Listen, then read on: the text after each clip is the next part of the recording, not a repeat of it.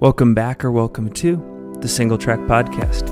I'm your host, Finn Melanson, and in this episode, we are talking with Tim Freriks, a professional trail runner for Craft based out of Flagstaff, Arizona, ahead of the 2023 Bandera 100K. Before we get started, this episode is brought to you by Rabbit and HVMN. Use code SingleTrack20 on both of their websites for 20% off your next purchases. Thank you so much for your support. And with that, let's get started. Tim Freriks, welcome to the Single Track Podcast. Yeah, thanks for having me on, Finn. Uh, yeah, first time. It's good to join you. First time, and I'm excited, man. I think it's going to be a really exciting race.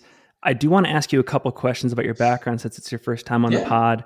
You have obviously registered some of the best performances in our sport in the last six to seven years. Lake Sonoma in 2016 comes to mind, Transvolcania in 2017, the North Face 50 in San Francisco as you head into this Black Canyon race, where is your fitness level and your mindset compared to like those years in the sport?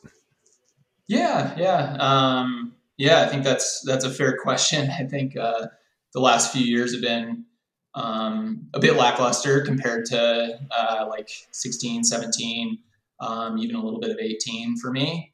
Um, but yeah, I think fitness wise, I feel like I'm approaching like 2018 fitness. Uh, I, I felt like, or for Black Canyon anyway, 2018, I came off of North Face and had like some of the best training in my life early 2018. Um, was climbing really, really strong. And, um, yeah, I just felt felt really good in training, but I think I kind of over overdid things a little bit. Um, whereas I think I'm a little on the other end of the spectrum right now, kind of still progressing, getting back into consistent training.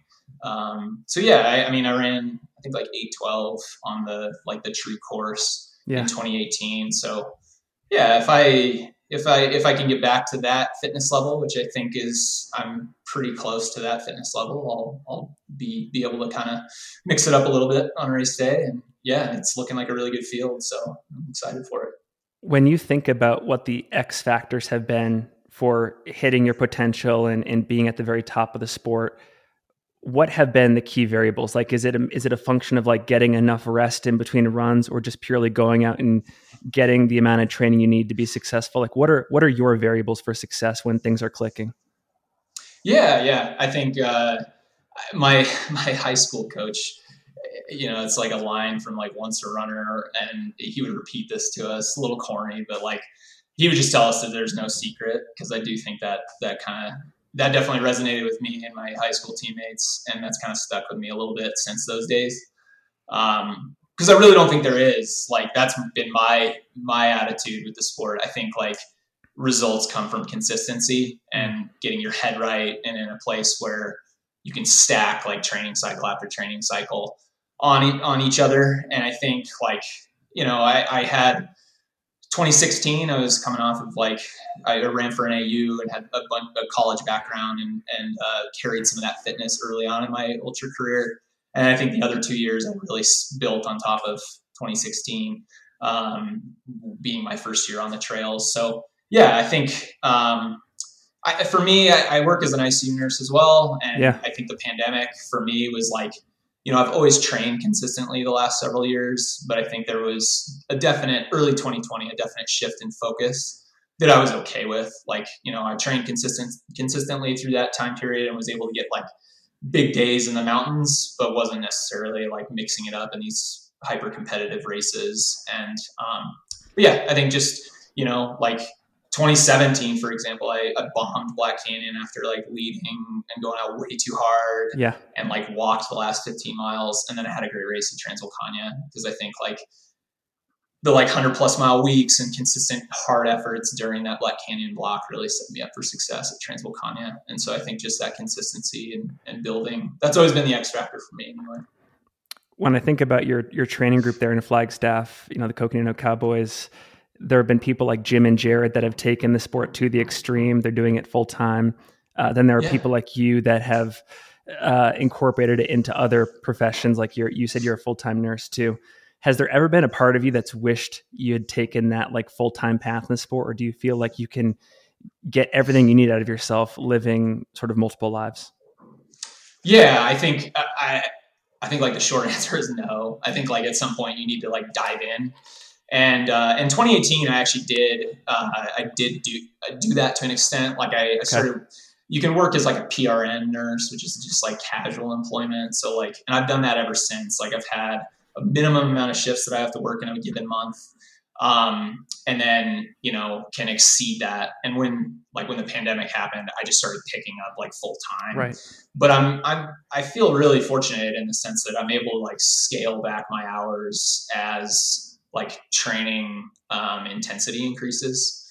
Um, and so yeah, it's like I unfortunately I wish I had that excuse. Unfortunately, I feel like I I have had you know I think I'm in a good 12 hour shifts are long and they can drain your body, but I do think like it's it's it can be beneficial if you balance it well to have something else to kind of fall back on and just keep your mind stimulated and um and you know because if you're only training full time and it can just drain on you mentally i think after mm. a little bit like i found like working once or twice a week kind of keeps me on an even keel and instead of like you know, full on like no outlet outside of running. Um, uh, so yeah, I, I, I think finding that balance can be beneficial, but yeah, sometimes it's like, you know, I get fed up and I'm just like, man, I just need to dive in full on. And th- this training cycle has been really good. I've, I've, I've been lucky enough to, to, to work pretty minimally the last two, three months and focus on training. But, um, but yeah, the end of last year, I wasn't training a ton. So I don't have like a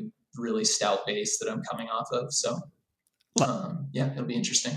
Last question on this front. If you compare your mindset and joy for the sport and your competitive spirit for the sport between now and let's just say like 2016 2018 has anything changed in that area for you? Are you are you still the same runner from like a mental standpoint?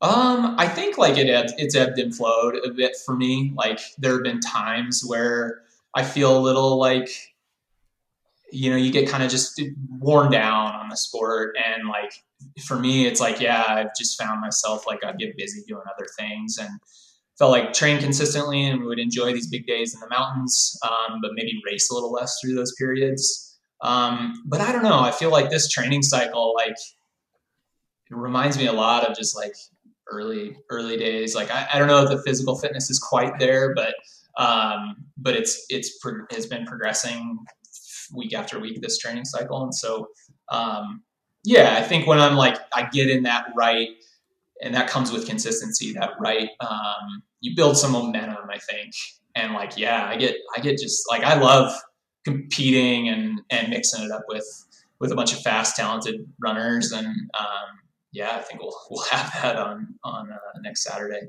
Um, should be a good race, and yeah, yeah, I, I, get I get pretty competitive, and I like I like doing these things. So I, I feel like there's still that kind of foundation to my running for sure. You're a veteran of this race. You got seventh here back in 2017. I think you won the race in 2018 and punched a ticket to Western States. What is the objective this time around?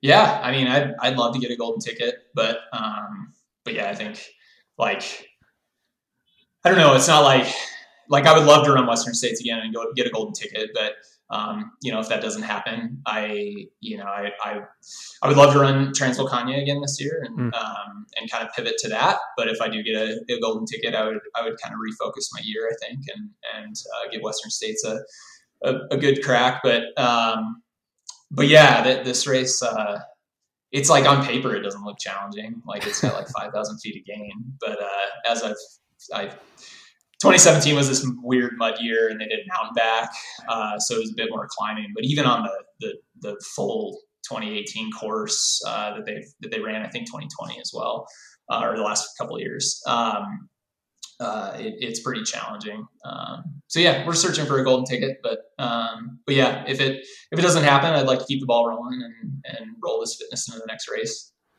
Last question. Couple of your local Flagstaff friends in the race, Stephen Kersh, Eric Senseman. Can you talk a bit about that dynamic and whether you've had a chance to train with them? And I guess I'm curious, like what kind of fitness they're in and stuff like that. Yeah, yeah, I think they're both pretty fit. Uh, yeah, I've been I've been training with Stephen and Eric a bunch, and um, Jared Hazen. Jared hasn't been doing like quite as like big of big days as uh, the other three of us. But uh, yeah, I would say Stephen and Eric are pretty fit, and they're both.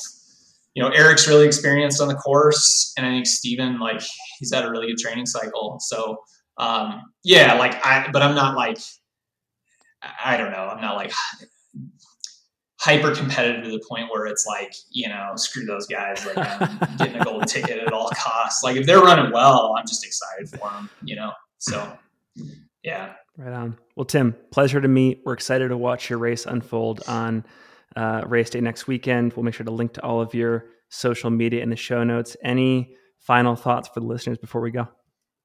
Yeah, thanks for having me on, Finn. Um, yeah, I, I don't know. Excited excited to see how it, it, plays out. I think there's there's really really strong fields on both the men's and uh, women's side. So, um, and I love this course. Like this this race. I guess yeah, that's a that's a good parting thought. It's just like it's an easy race to crew. It runs lighter right along I-17. You're in the Saguaros. You kind of start in the grasslands. And so um, if you haven't run it before, it'll, it'll uh, it's kind of your classic Arizona desert race. So um, yeah, it'll be a good one. It'll be lots of fun. One last thing before we go. If you are enjoying this Black Canyon pre race coverage and interested in supporting the podcast, please consider one of the following three options. First, leaving a rating and hitting the subscribe button on Apple and Spotify. Two, becoming a supporter on Patreon, which is linked in the show notes of this episode. Or three, using the single track discount codes with our sponsors, also linked in the show notes. We can't do this without you, so thank you for all the support you are able to provide.